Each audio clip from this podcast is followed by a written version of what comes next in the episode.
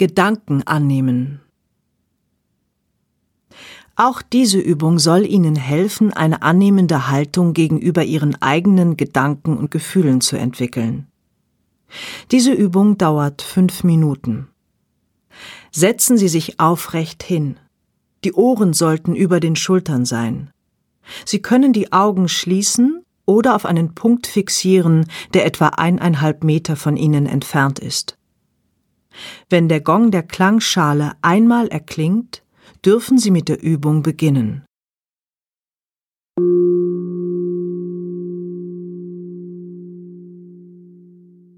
Achten Sie auf Ihre Atmung. Beobachten Sie, wie Ihr Atem Sie erfüllt und wieder verlässt.